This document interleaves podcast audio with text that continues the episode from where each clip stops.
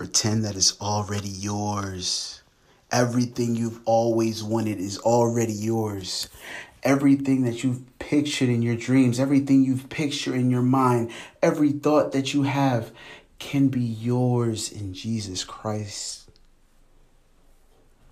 You just have to realize that you have to live in unconditional love and share that with the entire world around you.